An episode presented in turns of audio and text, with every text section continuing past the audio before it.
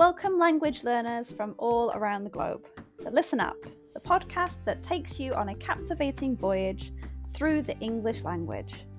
Whether you've just started your journey or have been navigating the intricacies of English for some time, this podcast is designed to be your trusty compass, guiding you towards fluency and unlocking the wonders of English.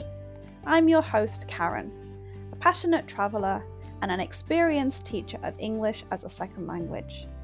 Join me as we embark on an exciting expedition filled with British history read by a native speaker. Together, we'll conquer the challenges and celebrate the victories of learning English as a foreign language.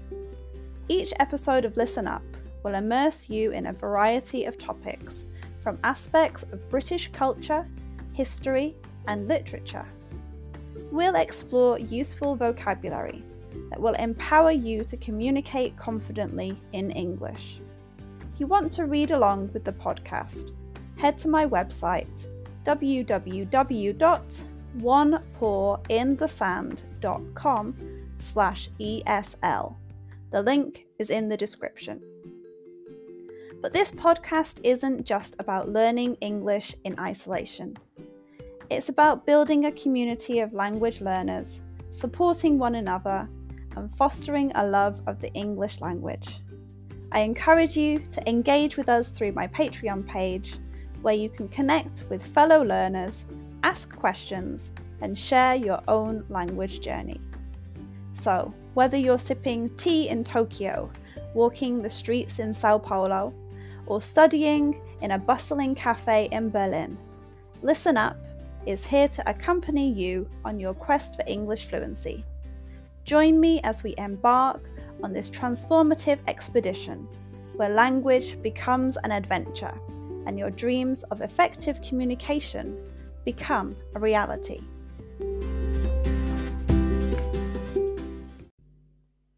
Today's episode is called Scarecrow Festivals. In England, there are small, sleepy villages that might not seem very exciting.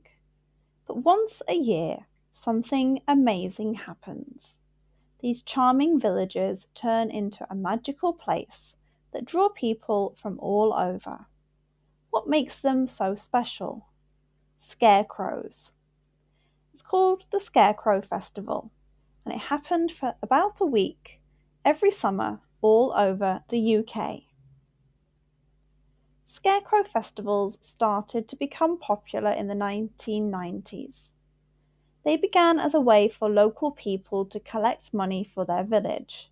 Now, they're beloved events that bring thousands of visitors every year. These villages are picture perfect with their pretty stone houses and lots of green plants. What makes the Scarecrow Festival different from other village events is the creativity and imagination on display. People in the village make scarecrows from all sorts of things, like straw, old clothes, and sticks. Each scarecrow is a unique piece of art full of character and humour. You might see scarecrows doing all sorts of things, like riding a bike or having a picnic. Even local shops get in on the fun by decorating their stores with scarecrow themed things to buy. It's a surprise at every turn. The best part is that you get to be a judge. You can vote for your favourite scarecrow. It's tough because they're all wonderful and a little bit different. If you're a family with children, there's lots of fun stuff to do. You can go on treasure hunts, get your face painted, make crafts, and play games. It's a perfect day out for everyone. When the sun goes down, the villages light up the scarecrows. They look enchanting in the evening. It's a sight you can't miss. These scarecrows show the creativity and togetherness of the people of these villages. It's not just about the scarecrows, it's about the community behind them. If you want to have a special day in the countryside, go to a scarecrow festival. They usually happen over a weekend in August, but check the exact dates before you go. It's a unique experience in lovely villages that you'll remember for a long time. Scarecrow festivals are all about communities coming together to create something special. It's a great example of how a simple idea can become a yearly tradition that makes people happy. So pack a picnic and get ready to enjoy a Scarecrow festival, a day out that will make you love the countryside even more.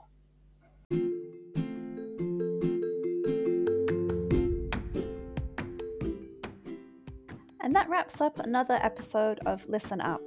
I hope you enjoyed learning about my topic today and practicing your English.